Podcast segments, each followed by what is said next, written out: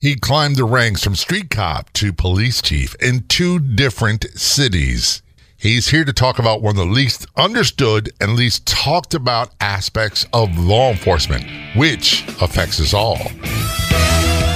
Welcome to the Law Enforcement Today radio show. I'm your host. My name's John J. Wiley. In addition to being a radio broadcaster, I'm a retired police sergeant. For the latest news articles and much more, check out our website, letradioshow.com. In the Law Enforcement Today show, we'll be joined by special guests. We'll be talking about their experiences and issues affecting law enforcement officers, first responders, their families, their community, and victims of horrendous crimes. Be sure to like us on Facebook. Our page is Law Enforcement Today Radio Show. Check out the daily articles on our website, letradioshow.com. And while you're there, download our free app. We are thrilled to partner with Shatterproof at FHE, the world renowned treatment program for first responders, because at times helpers need help. Exclusive treatment services for first responders who may suffer from exposure to trauma, PTSD, anxiety, depression, and substance abuse. For free 24 7 information, call 833 776 1420. 833 776 1420. That's 833 776 1420 or online at FHEhealth.com. That's FHE health.com. Under programs, you'll find details about Shatterproof. Joining us from Massachusetts, we have Ed Cronin on the phone. Ed is a retired chief of police, and he works his way from street cop to being chief of police at two different departments. Ed, thanks so much for your service, and thanks for being a guest on Law Enforcement Today's show. Very much appreciated. Thank you. It's a pleasure to be here. We're going to talk about something that really it's one of these things that's it's a difficult concept to have, and most people in America don't understand. And I, I, was, I was thinking about it. We're talking about street sense. We're talking about hanky, police experience, all those sorts of things. What gets your hackles up? What makes your alarm bells ring? That something's not right with these people, and it's something that really doesn't get talked about. I think it's exactly what you said. It's something that people feel that are in the profession, but have a hard time articulating it and talking about what it really is. Without going into courtroom drama and all the legalities, there's what we need is called reasonable suspicion to stop stop someone. That's short of probable cause, and probable cause is you need for arrest. So, reasonable suspicion, I had to look at when we testified in court and I'll put it this way, and you explain a little further. I could look at someone, they knew I was a proactive cop. They knew I knew what was going on in the street, and they would look at me a certain way. I knew it was on. Granted, you need to explain yeah. a lot more than that in court to stop someone. Right, right, absolutely. Um, but I think once you've been on the street enough and you've come in contact with enough people, you've talked to enough people, I think unconsciously you get a feeling for uh, people's physical reactions a lot of time when you look at them. And sometimes there's a transmission sometimes of uh, almost like guilt when you look at certain people and you get that feedback and that um, sense that something isn't quite right here. So it makes you want to ask questions and go a little bit further one of the things that we would do, and here's a, a, phrase we used in Baltimore, and every department's a little bit different. But if someone had a gun and they had a gun, illegal gun on them somewhere, when they made eye contact with you, they inevitably, almost subconsciously, would reach for the gun and do what we called a dance. And we use a different term for that. And then they realize, oh, I'm strapped, and it was on. And you could tell right away by looking at them when I got to court, Ed, I'd have to explain a lot more. Hey, as a known drug area, uh, I knew the, the the the suspect from prior interactions with them. Uh, I knew by their appearance they, they appeared to have a bulge in their waistband, which appeared to be possibly a weapon.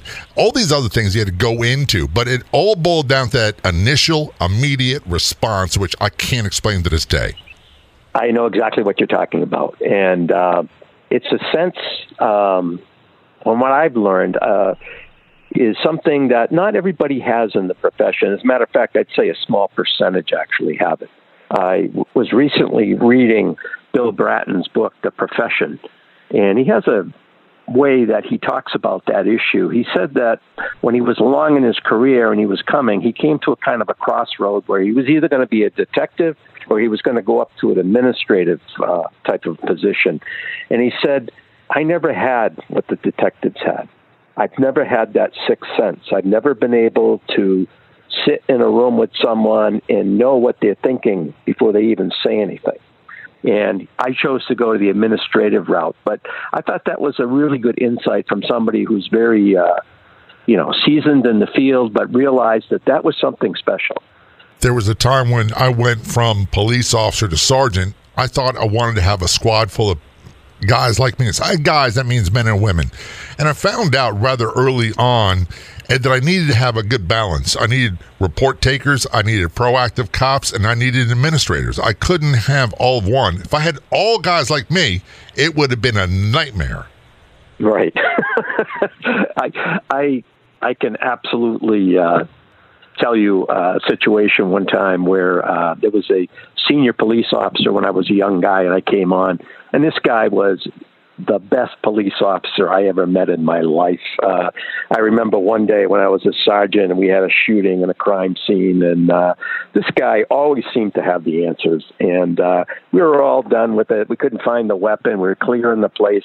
He gets out of the car. He pulls up. What's going on? He walks in the backyard. He lifts up a board. He picks up the gun you know, you just can't articulate that to people. Um, by the same token, he had a uh, kind of uh, what I would call a little bit of a scatterbrain about him, and I think I'm a little bit like that at times, honestly.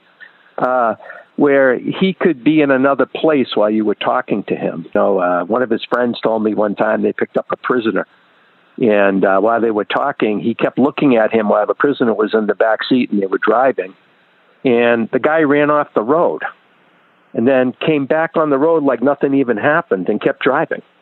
So it's I don't know if it's something you know that we're wired for, uh, but it's there. It's a, a blessing and a curse, uh, I think. Yes. well, I'm, I'm, glad you said what Bill Bratton said. And by the way, he was uh, police chief. Was it in Los Angeles? Oh, he was Los Angeles, twice in New York, once in the metro in New York. I mean, the uh, transit, and once in Boston. Yeah, he was quite accomplished. And when someone of that stature goes, listen, I was not a good street cop. I, I was more of an administrator. I have a lot more respect for him than I had before this conversation. Yeah, and that's not a knock on anybody because it takes, like you said, it takes the whole gamut of police officers because someone who maybe doesn't have a sense – certainly, like Bratton, didn't lack in courage. No, he, he had he had it all, and we'll we'll return to the conversation about how you develop street sense and what it mm-hmm. is and how you describe it. Before that, I want to go to early in your career. There's a time where yeah, I'm a rookie, you're a rookie, and we don't know you know what from you know what. And we have these old timers that, that talk to us. And I was very fortunate. I had a lot of Vietnam combat veterans, and also we had a few Korean War veterans who were commanders or, command staff. But they were very demanding, and they also were understanding that you had a learning curve.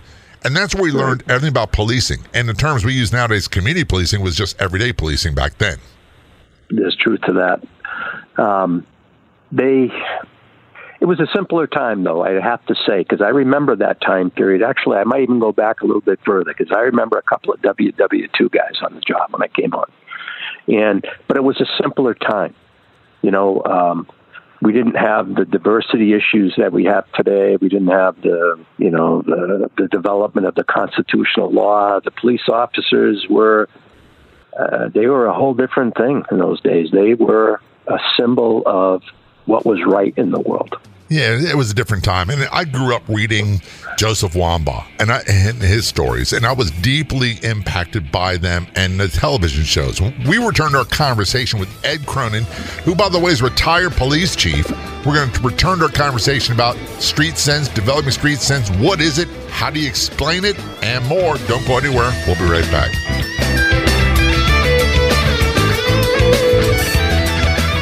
When your job is responding to emergencies and you can only take what you can carry, what do you pack? Good mental health may be the last thing that comes to mind, but it's also critical PPE to have with you in any situation. At FHE Health, we specialize in treating first responders' unique mental health needs. FHE Health's 30 day program equips first responders with the tools they need to be healthy and resilient in their jobs. Our trauma based therapies and cutting edge neurotechnologies relieve symptoms like insomnia and anxiety, teach healthy coping skills, and restore brain health faster. Our integrated approach addresses psychiatric and medical issues at the same time for comprehensive healing. Peer group therapy with other first responders provides an added layer of support and connection that boosts the recovery process. Need a hand packing for the next emergency? For better mental health and peak performance, call FHE Health at 833 776 1420. Online at FHEHealth.com.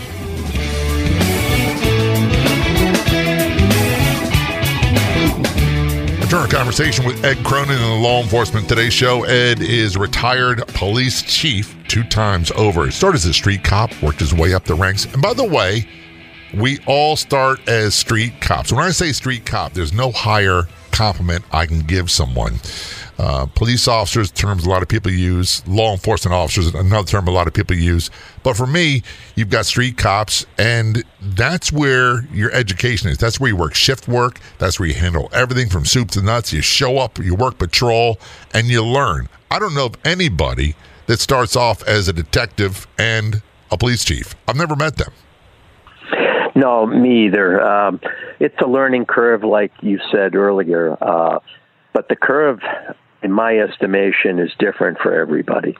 It is. We have different skill sets. We have different things we bring to the table, and we all work different areas. And while the, the, the demands are similar, it can be. And I'll give you a good example. When I was a young street cop, I was getting out of my car. I was walking foot patrol. I walked into uh, a business that was a notorious hangout for drug dealers.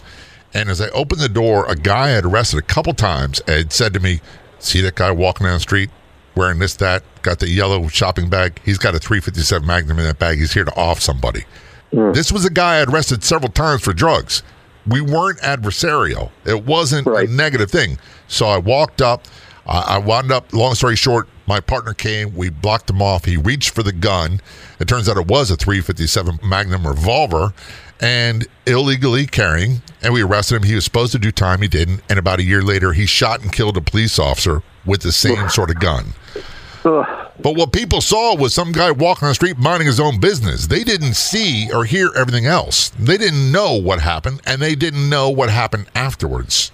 Yeah, that's a that's a story that is now being told. But there's so much that goes on to when you even went and approached that person the first time. That didn't happen by accident. No. That was a lo- that was a long learning curve and experience. Well, uh, it starts with having there. experience with the guy that that had told me. I had wrestled him several right. times, and we developed a track record of credibility. I knew he was right. being honest.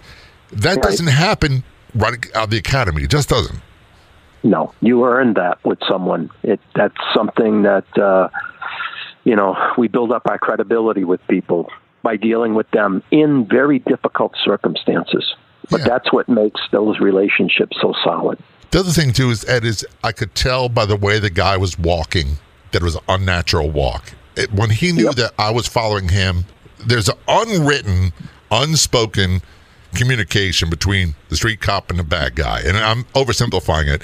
Right then, I knew this guy was right and there was this could be bad. Very, and the minute he put the bag on the hood of the police car, and there was a loud metal clang, we knew that he knew that we knew that he had a gun. Right, right. You were you were already in action. You were already prepared. Yeah, using your senses. Yep. And it's Absolutely. so hard to describe that in court. It's so hard to well, it's not so hard in court. It's a lot harder to describe to someone who has no law enforcement experience or background. Yeah, when you mention no background and experience, I think about when I first got on the street after I got out of the academy when I knew absolutely nothing. And unfortunately, in the department I worked in, uh, when you were a rookie, uh, a lot of veterans didn't want to work with you because they just didn't want to get be bothered with trying to teach you the ropes. So back in those days, they'd pair you with another rookie. So I remember we were working out on a sad, hot Saturday night one And uh, this was the day before uh, we had uh, the communication systems we had today, and I was asked to call the police station from my car. And they didn't want to put it out over the air so people would know. And uh, I, I found a payphone. I called in, and uh, what's up? And uh, right away, dispatcher, the sergeant, actually says to me, "You know where Charlie's bar is?" And I says, "Yeah, of course I know." He says, "Well, there's a guy in there wearing a tuxedo. He's about six foot six. He's arguing with another guy in there, and somebody just called and he said he's got a gun on him. Go in there and take it away from him." So my first feeling in the gut of my stomach was, "Wow, this is really serious. Somebody better call the police." you, you are the police. yeah, that's exactly what I felt like. Wait a minute, there is nobody else. It's me. So I went back in the car, and just a little quick background on this. This was at a time when race relations were, this is coming in this, out of the 70s, uh, when things were still pretty raw in terms of white police officers and blacks. Uh, in blacks in our community, and this was primarily a black patron bar. So I had to pull up out front on a hot night, and the jukebox is playing louder than you can even talk, and there's people all over the sidewalk. The place is crammed inside.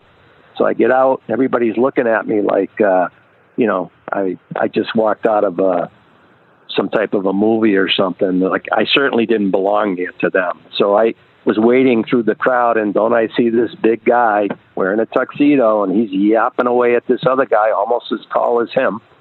And I have to walk over to them, and I got to do my job. So I get in the middle of them, and I'm looking up them, and I'm looking up at the other guy, and then uh, I'm saying to the guy in the tuxedo, "Look, I got a call that uh, you got a gun on you, and I'm going to pat you down."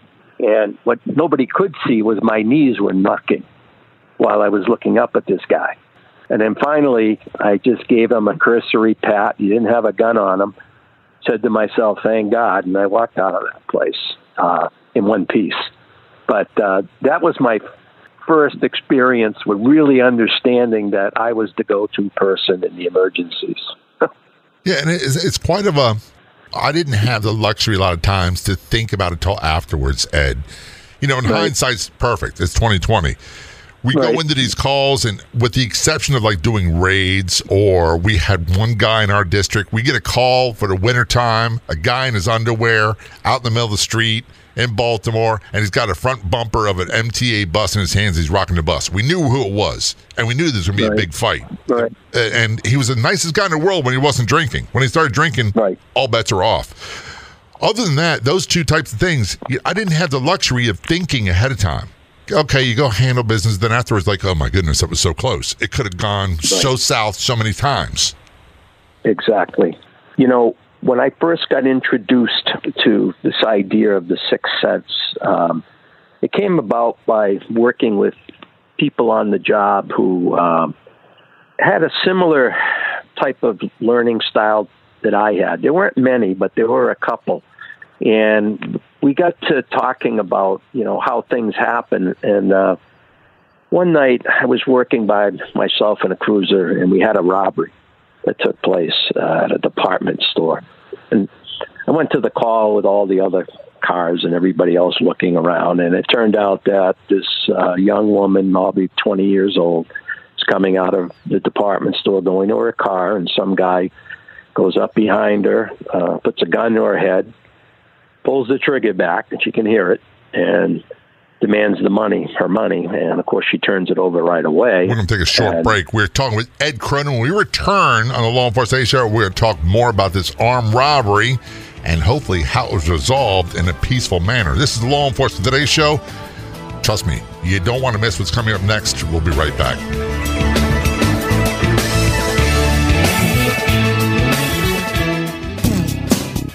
One of the most frequent questions we see is Where can I find great podcasts? Do you have any suggestions? Yes, we do.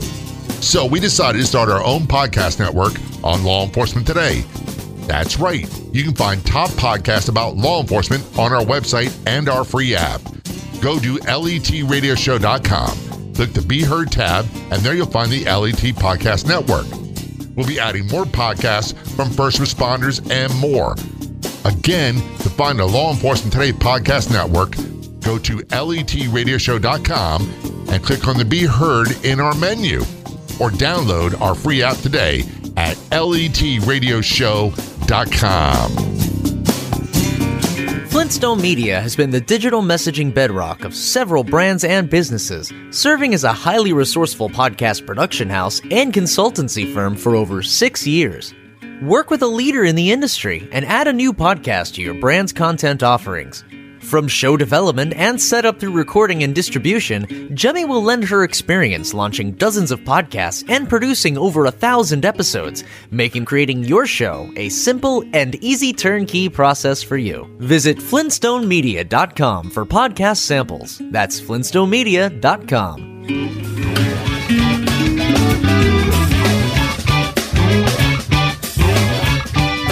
Returning our conversation with Ed Cronin on the Law Enforcement Today show. Ed is a retired police chief twice over. He starts as a street cop, obviously, and worked his way up the ranks. He is an author. His website's justpolicing.org. There's so much he's into. We'll talk about that in a moment. For with the break, Ed, you're talking about this armed robbery call. A woman gets accosted by a suspect. He pulls out a gun. She hears him cocking it, and then what happened? Then he demanded her money. He put the gun to the back of her head and scared her uh, so much that even after the robbery had occurred and we were talking to her, she couldn't stop crying and shaking. She had been so traumatized. And uh, she ended up giving the money, and uh, the guy took off on foot. And uh, myself and quite a few other officers, you know, uh, looked for other witnesses, and we did the drive arounds. We went in uh, different streets and things of that nature, and spent quite a bit of time there, but weren't able to come up with a suspect at the time. And so eventually, all the cars uh, started to clear, and uh, I was going to have to write a report and uh, see where it goes from there. Um, so one of the things uh, I did, which is something I got into the habit of doing, was uh, I pulled over after I left the store not far down the street and just waited for everybody else to leave and completely clear the area. And I think this is what kind of, when I look back on it and we talk about this sixth sense, I went into, I would say it like a reflection mode. And what I describe that as is um, I knew what had happened. I knew who the victim was. I had the vague description of the sub- suspect because he was masked.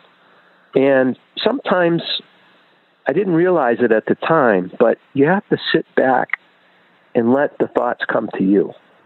And that was an opportunity for me to just sit back and reflect on what had happened rather than getting caught up in the adrenaline of the crime and the moment and everything else. I sat back and I said to myself, you know what? I'm going to take one more ride through and I'm just going to sit back and see what happens. And I took the victim with me in the car. And sure enough, uh, we're going down a couple of side streets, and all of a sudden, there's a wooded area, and this guy walks out. And uh, the woman was in the car with me, and she said, You know, that could be him. He's about that size. And uh, I said, Okay, well, we'll check him out. And I called out, and uh, pulled over, and this guy was walking on the side of this road. It was like pitch dark. There was very there was no street light at the time, and I called out to him, "Hey," I says, "I want to talk to you for a minute." And he said something like, "Leave me alone. I'm going home." And I said, "Hey, stop it." And I finally got up behind him, and I grabbed his arm and I turned him towards me. And uh, he was a pretty stocky guy. He was in his early twenties, and uh, nothing remarkable about him other than wearing jeans in a jean coat. And uh, I just instinctively went to his belt to touch for a gun to see if something was there. And then he grabbed my arm and we began a wrestling match. And before you know it, um, we were pulling each other back and forth, yanking with all our strength. And uh, I was trying to pull him down to the ground. He was a pretty strong guy. And when I felt like I was uh, in the middle of this thing and I didn't know where it was going, another car pulled up, and my buddy Phil, my partner, one of my partners, showed up, and I heard him yell out, "Hang on, Eddie, hang on!" And I did. I hung on as long as I could, and uh, Phil came over, and uh, with both of us, we managed to slam this guy down to the pavement finally. And then I was yelling at him, "Where's the gun? Where's the gun?" And he said, "You know, it's in my pants." It was deep down in his pants, and sure enough, I went in. I caught it, caught it in his pants. I found it, and the first thing I did was I took it, I tossed it because I wanted it out of the equation until we flipped this guy over and we uh, were able to cuff him and bring him in. But that was a situation where, you know, many times we get into these robbery situations and, uh, you know, we go down, we're full of adrenaline, we're looking, we're looking, but sometimes you just have to sit back and let it come to you. Yeah. And, and part of what we had to do, and I'm, I'm sure you can relate to this, you know, I, I tried as a rookie to, to, to think, well, how would I act if I was a criminal? And mm. to some degree, that works. However, yes. I had to learn from experience what would I do if I was a criminal in this area, what they do, and and and try to act accordingly. And we would have really good cops. They would like everybody rush to the scene, and the bad guy was already gone. Then you have a right. few that go up perimeters and look around, and they'd sit silently and say, "Man, if I was a bad guy I'd in this area, I'd be coming down this street." And boom, there right. they were. Right. I. That's exactly what happened that night. I couldn't put that into words at that time, but I, you've accurately described exactly what happens. You know, you, you sit and even unconsciously, you're trying to think about, well, not trying, but thoughts are going into your head from your unconscious about what's this guy going to do next. Yeah, and, and it changes, and, and it was a, a steep learning curve because you know, I'm not a criminal. I've never been a criminal, and I don't think right. like a criminal. And you know, right. my wife asked me the other day watching television, and we were watching something on one of these investigation shows, and it was about a serial killer. And she's like, "Why would someone do that?" I'm like, "I don't know. To this day, I can't think like they do." A no. armed robber, a car thief, someone who did a murder out of passion, whoever it might be, I can kind of understand and and predict what their next move might be. But someone who kills for the sake of killing, I just don't get. Same with serial rapists. I don't get them at all. No. Um, one of the things that I did learn, you know, moving on uh, after being a street cop and being a detective was, um, you know, the old adage about you get more with honey than you do with yep. vinegar. Yep. And uh, I found that no matter, not in every single case, but almost pretty much generally speaking, no matter how bad the people were, they're always looking for some kind of an affirmation. You know, uh, I don't know. Maybe it could be a cup of coffee. Maybe it was a cigarette, or maybe it was just a way of connecting to a person and uh, giving them a sense that you understood that they were a human being. And uh, once you develop a way of working with people like that, that's when that sense kicks in too. Right. And then once you once they lower that guard, once that um, that buzz or that feeling about them goes down, that's when you can get a good read. You know, we get a lot of evidence. We bring someone in, let's just say murder, and we have a case on them already. We always want to get a confession because that's a way right. of, of, of, like putting your frosting on the cake. And I want to give a, right. an example who killed all those people in, in South Carolina. People made a big stink about the police buying him lunch. And uh, when when you talked about attract more flies with honey to do with vinegar, that's what I thought of quite often we we we had a suppressive feeling of I really want to strangle this guy and the good cop, bad cop, all that stuff.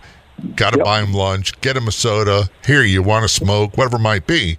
And it seems yep. like we're buddy buddy, but that's all done to accomplish a sense of trust. So they will tell you what happened. Am I wrong? No, you're absolutely right. Um, but I think even if it goes, it can even go to a higher level where for me personally, you can be compassionate at the same time as being revolted. Oh yeah. Um, you know, and uh, I think you know that's the highest call that you can answer when you can actually, you know, you got to do your job. You're not going to do it any less. Uh, but you know, the last thing you need to be doing is to pouring, you know, pour coals on the fire, Right. and make somebody more humiliated. We're going to So, take a uh, short break. We're talking with Ed Cronin. We have so much more to talk about. He is a retired police chief twice over, uh, has a website, justpolicing.org. Author. There's so much heading your way. Don't go anywhere. We'll be right back.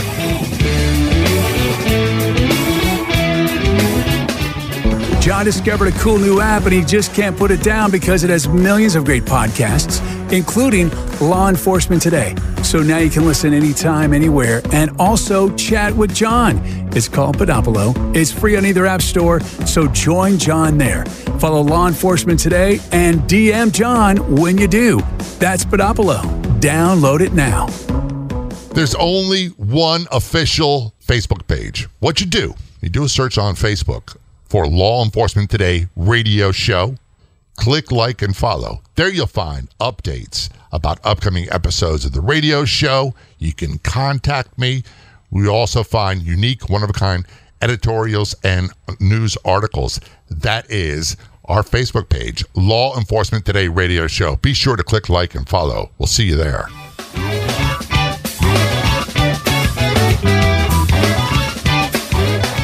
This is Law Enforcement Today's show. Joining us, we have Ed Cronin on the phone. Ed is retired police chief twice over. He's also an author. His website, justpolicing.org. When I say you started as a street cop, Ed, that I said before, that's a compliment, and you worked your way up to police chief or, or police commissioner. There's different terms to wherever you are in the United States. Quite often, the the upper and I, this is something about my career that I was always angry about. I got promoted sergeant, got hurt, and retired young at the age of 33. I wanted to hmm. go on to let lieutenant or above because that's where I thought I could make a difference for policing, not just for the community, but for the cops themselves. And it, maybe it's a, a recent thing, and I don't, I don't think it really is. But so many of the people that make it to police chief and the higher echelons of law enforcement seem to have forgotten what policing is all about, or they never knew. Yeah, it, it, it's it's very easy to you know to go in that route. And uh, first of all, I really appreciate you you know asking me about uh, when I was younger because you do forget those things, you know. And naturally, when you become an administrator, you're dealing with a whole different set of issues. You know, Right. you're not doing the uh, the job, let's say, anymore. Yeah, when I made it to sergeant, it was a totally different role, and it took a long Right. time for me to to begin to get better at that role. To go from street enforcer or street cop to frontline supervisor is not an easy transition. It might be the toughest one of all. I think that that is definitely the toughest one, especially when you're promoted and you're promoted over senior people who, um, as we know, police has a very strong culture and a strong sense of seniority and, you know, paying your dues on the job. But when you go into management, uh, all those things aren't necessarily a measure of whether or not you're going to be a good leader. So you really have to deal with that uh, change in the environment and the culture. From your experience, what would you say would be the, the, the least understood aspect of, of upper echelon police management?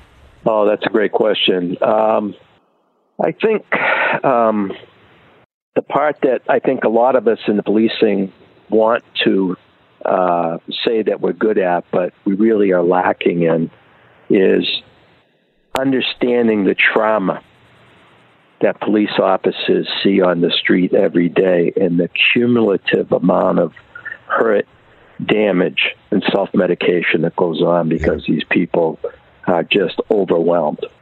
I, get it. I see I see videos, um, countless examples of a guy who was like a choir boy. And I say guy, it could be man or woman. The best didn't matter, and then within a few years, they are disciplinary problems. They're drinking too much, and they have quick fuses, and they're the ones who are instigating problems. And I look now. Back then, I didn't see it. I look now, Ed, and I go, "That's someone who's probably negatively impacted by trauma." Yes, and then it turns into the self medication and all that. And, you know, and then also, you know, sometimes, you know, we don't screen people properly when they come on the job. You know, um, someone, you know, could be coming on the job loaded with PTSD from other areas in their lives. You know, and we have a these Minneapolis tests or whatever they call them, you know, that really don't screen for real trauma. You know what I mean? Right. So I, I think, you know, but, you know, once we hire these people, we own them. And not only in the sense that we own them, we own, owe them a responsibility to support them and stand up for them. Right. And our, our community deserves that. One of the things I say all the time is look, I, I am anybody who's a sergeant or above, if they put the needs of the community above the needs of the cops, they're out of balance. If they put the needs of cops ahead of the needs of the community, they're out of balance. You've got to weigh both. You've got to make sure right. they're okay, they have what they need to get the job done, and most importantly, they do the job the right way. And that's not an easy task. No, it's hard to, it's like having kids, you know. You got to treat them all equally. You know, you can't favor one and not favor, you know, you're absolutely right. And that was uh that was a constant battle as an administrator, trying to make sure that you were doing both ends. You and I are both out of law enforcement, and when I we see the news and I talk to all these cops, one of the things that is a huge problem across the United States is they're not retaining experienced people, and they're right. having hard times recruiting the best of the best. So my right. fear is, look, if if I've got a visitor and they have a heart attack, more than likely when I call nine one one, the police are showing up first and I want the best right. of the best to show up. Right. And I'm so worried that that's not the case anymore. I know we've got great cops. I know we do, but I know they're leaving in droves. Yeah. Well, you know, the facts are the facts right now. We are in a time period, I think, where uh, going into the profession is not seen as the uh, career that people want to do uh, that they might have looked at differently 10, 15, 20 years ago. But I also think that this is a phase. And I think we're going to get through it. I really do. Um, and things, you know, have to come out. Um, you know, we have good police officers. We have plenty of uh, great police officers, and we have occasionally we have a bad apple, and uh, we have to deal with it. But um, I really see a long view on this, and I really think we got some really, really good people. Some are leaving, and, and tragically, it's it's the case. But I think we're going to be okay in the long run. Uh, it, reason I bring that up, Ed, is you talked about when you were a rookie, you got to sign another mm-hmm. rookie, and when we see agencies that have the vast majority of people on the street are under seven years uh, under five years, I get right. very concerned because right. there's a learning curve. From 0 mm-hmm. to five years, you, you, get a lot of learning. From five to 10 is when you start becoming good at what you do. From 10 to 15, you're really good at what you do. We have people 15 years plus that are street cops that are really, really good, and they're saying, I want to become a house cat. And I'm not saying it's an insult, I understand, or I'm retiring. And we have a lot of youngsters running streets, and that gives me great pause. Yeah, it is. You know, when I actually left the streets, it was quite a while ago. It, things were starting to go really sour. Um, I remember when I first came on the job, it was, you know, it was it was pretty uh, predictable. You knew who the bad guy was in the neighborhood, and uh, you know, occasionally you had an emergency or something, but you know, once we had so many different people coming into our city, we had this transition of population and things, and we were getting all these young people. We didn't even know who they were. They didn't speak English. Um, you know, some of these kids were coming from desperate homes and uh, they were dealing drugs. They're 14, 15 years old. And if they're dealing, they're probably carrying. So it got to the point where I was worried about going home at night towards yeah. the end of my time on the street. You know, and I, it wasn't like that when I started out. You know, it was a, it was a real, you know, you were part of the community. You knew everybody. And then you um, made a big transition once you left law enforcement. Am I correct? Yes, I did. I did. Um, I was very fortunate in that uh, I had a good police chief in the sense that he let me. Let's put it this way. I always said when I was a police chief, when I said talk to my guys, you know, some of the guys will say to me, you know, it all depends who you are if you're going to get anywhere in this department. And when I became a police chief and I went back to my department, I said to them, it all depends on who you are. And I didn't mean that to say as, as a favor. I meant to say that as if you are really good at what you do, you're going to get my support. Right, exactly. And the other chief that was there did that for me, and he allowed me to go to England to do some studying over there with the British police, and that completely changed my life. Uh, I got to see how other people were doing things in the world. I learned from other people, and before you know it, I was uh, involved with taking police officers to Russia. I mean, bringing Americans to Russia, bringing other Russian police officers to America. And I eventually was working uh, part time on State Department programs. And then through the leadership I had with that, I applied for a job as a police chief in a small city. Um, and to my shock, they hired me. I wasn't expecting it. Yeah. I almost want to laugh, say, "Don't they know who I am?" Uh, not in a great way. But you've got this website, justpolicing.org. Very quickly, what is there?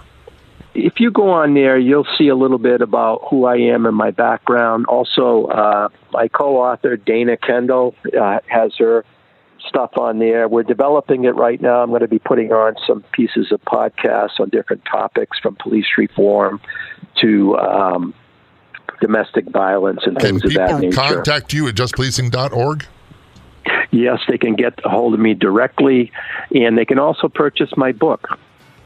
Awesome. I got to cut it off right there. Ed, thanks so much for being a guest on the Law Enforcement Today show. Very much appreciated. Thank you. I'd like to thank our guests so much for coming on the Law Enforcement Today radio show. The Law Enforcement Today radio show is a nationally syndicated radio show broadcast on numerous stations once a week and growing. If you enjoyed the podcast version of the show, please do me a big favor. Tell a friend. And if you're able, leave an honest review and or rating. I'll be back in just a couple days with a brand new episode of the Law Enforcement Today radio show and podcast. Until then, this is John J. Wiley. See ya.